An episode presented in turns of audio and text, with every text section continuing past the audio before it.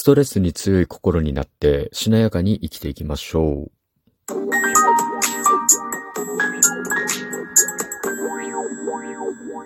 ご機嫌いかがでしょうか ?56 回目の配信です。今日も後術研究所から開運メンタルアドバイザーの占い師明恵がお送りいたします。はい、いつもあり、リアクションありがとうございます。この番組は熊本のおっさん占い師の明恵が気になったことや思ったこと、ためになりそうなことなどをあれこれとつぶやいています。さて、今日もタロットカードネタです。はい。タロットカードの中にはダイアルカナと呼ばれる22枚の代表的なカードがあります。その中の8番、力のカードを中心に今日は進めていきたいと思います。この力のカードには猛獣とそれを手なずける女性が描かれています。女性は猛獣を恐れていません。そして猛獣は女性を威嚇するようなことをしません。不思議な絵ですね。うん、割と猛獣大きく描かれてて、この猛獣がね、本気で女性に襲いかかれば、女性なんて人たまりもないんですけど、なんかね、あの、懐いてる感じなんですよね。で、女性はこの猛獣のなんか鼻とか口を押さえるような形で、だいたい動物が触られたら嫌がるところを触ってるんですけど、まあ猛獣がね、きちんとこう爪をしまって、尻尾を垂れて懐いていってるようなことが描かれてるんですね。で、まあこれ、猛獣は多分フィジカル面の強さを象徴していたりね、あと女性はメンタルの強さを表していて、で、この2頭がね、こうなんかこう、うん、じゃれあ、じゃれ合ってるとは違うか。なんか、まあ、これ、お互いの絆の強さなどを暗示しているみたいな感じのことが描かれているんですね。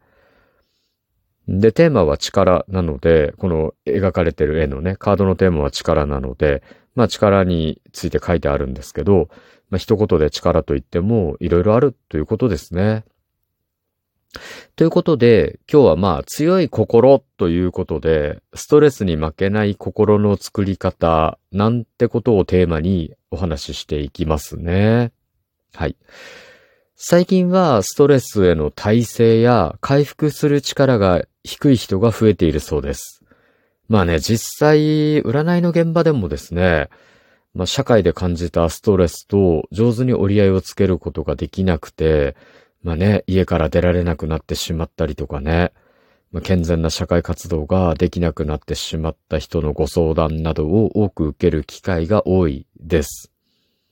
でね、これ私の勝手な印象ですよ。私の勝手な印象なんですけど、なんかね、そういった人たちの多くの人はね、なんか決して心が弱いわけでもないし、なんか怠け心でそうなったわけでもないんですよね。ただ、残念なことに、あーってストレスとの付き合い方を知らなかったから限界が来ちゃったんだなーなんて感じさせられる人が多いんですよ。うん。まあね、もちろん人の心っていうのは単純ではないですし、その人その人によってね、いろんな事情とかケースがあるので、まあ一括りにできる問題ではないんですけど、うーん。とはいえね、ストレスとの向き合い方について改めて考えてみるのも一つの方法かもしれませんので、まあ、今日はね、このまま話を進めていきたいと思います。ストレスとの付き合い方に大きく二つの視点があります。一つ目がストレスへの耐性を上げていくこと。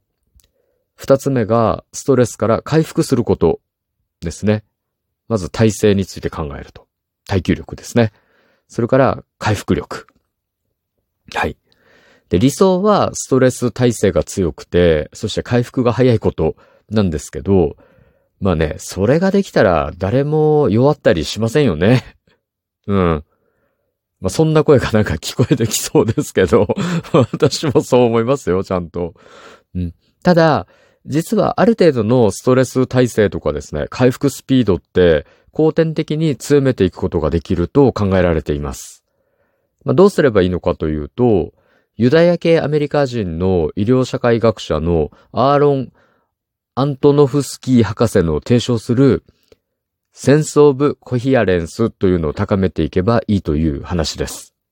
まあね、このセンスオブコヒアレンスというのは、頭文字を取って SOC とか言われてますし、日本語では守備一貫感覚とか、ストレス対処力なんて呼ばれていたりします。で、今日はね、ちょっと僕、横文字だと噛んじゃうので 説明を守備一貫感覚で進めていきます。ごめん、守備一貫感覚ですね。で、進めていきたいと思います。で、この守備一貫感覚は、次の三つの要素から成り立つ感覚だと言われています。まず一つ目が、有意味感。二つ目が、把握可能感。三つ目が、処理可能感。ということですね。まあ、この一番目の有意味感っていうのは、なんかこう、すべての出来事に意味を見出せる。仕事や生活にやりがいを見出せる。なんてことができると最高な状態ですね。で、二つ目の把握可能感。これはね、自分の置かれている状況を理解していると。で、今後自分が置かれるであろう状況が予測できる感覚ですね。これが把握可能感というやつです。で、三つ目が処理可能感。これは多分自分なら大丈夫なんじゃないかなって思えてる状態。なんとかなる。なんとかやっていけるだろうと思える感覚。これが処理可能感ですね。まあ、つまり、状況を把握できるものとして捉え、処理できるものとして考え、それらに何かしらの意味を見出すことをしていけると、まあ、ストレス耐性も回復力も上がっていくという考え方ですね。ちなみに私の場合は、人の話を聞くことに対してキャパオーバー状態になることがあるんですね。でもストレスからもう誰とも会いたくなる時が時々あります。はい。まあ基本的にその悩み事とかね、愚痴っぽい感じの話っていうのを聞く機会が多いんですよ。いや、仕事だから嫌ってことじゃないんだけど、キャパオーバーになることがあるってことですね。ちょっとしんどいなと。自分自身のなんか心が弱ってる時とかっていうのはしんどく感じたりするんですよね。で、僕の場合、これをこう、まあ、守備一貫感覚に照らし合わせて分析していくと、あの、そういった状態を休息のサインとして捉えています。これ有意味感ですね。この出来事に何の意味があるんだろうと。この弱ってる状態に何の意味があるんだろうと。うん、私にとっては休息のサインと捉えると。で、最悪、キャパオーバー状態でも、なんとか仕事はできるんですよね。はい。これが把握可能感ですね。なんとか仕事できるよと。この状態が続いても、まあ、後でなんぼでも回復を図ることができるから大丈夫っていうね。うん。で、えー、家族に宣言して書斎に引きこもれば、ひとまず回復を図ることができるっていうところで処理可能感っていうのになりますよね。うん。なので、実際に仕事のストレスをダラダラと長時間引きずって過ごすことは少ないので、まあね、あの、ストレス耐性も割と高く、で、回復も早い状態を作っておくことができていたりします。はい。まあね、こんな感じで守備一貫感覚の3つの要素を意識して高めていくことができたら、あなたもなんとなくストレスを乗り越えていけそうな気がしてきません？ねえ。まあ、できることとできないこととあるんですけど、まあ、できることであれば、ストレス耐性と回復力をつけてですね、しなやかに過ごしていっていただきたいなぁなんて、願うことをね、願っています。ん？願うばかり？なんかちょっと言葉の使い方がわかんないんですけど、そういうことを考えています。はい。まあね、皆さんがこう、ストレスとの向き合い方を覚えてね、なんか健康で楽しく幸せに生きていけたらいいなぁなんてことを考えています。はい。さて今日はタロットカードダイアルカナ8番の力のカードを参考に守備一貫感覚についてお話ししてみましたがいかがだったでしょうか？お話しした内容があなたのお役に立てば嬉しいです。次回も聞いていただけると励みになります。そしていつもリアクションありがとうございます。もう本当に励みになりますね。はい。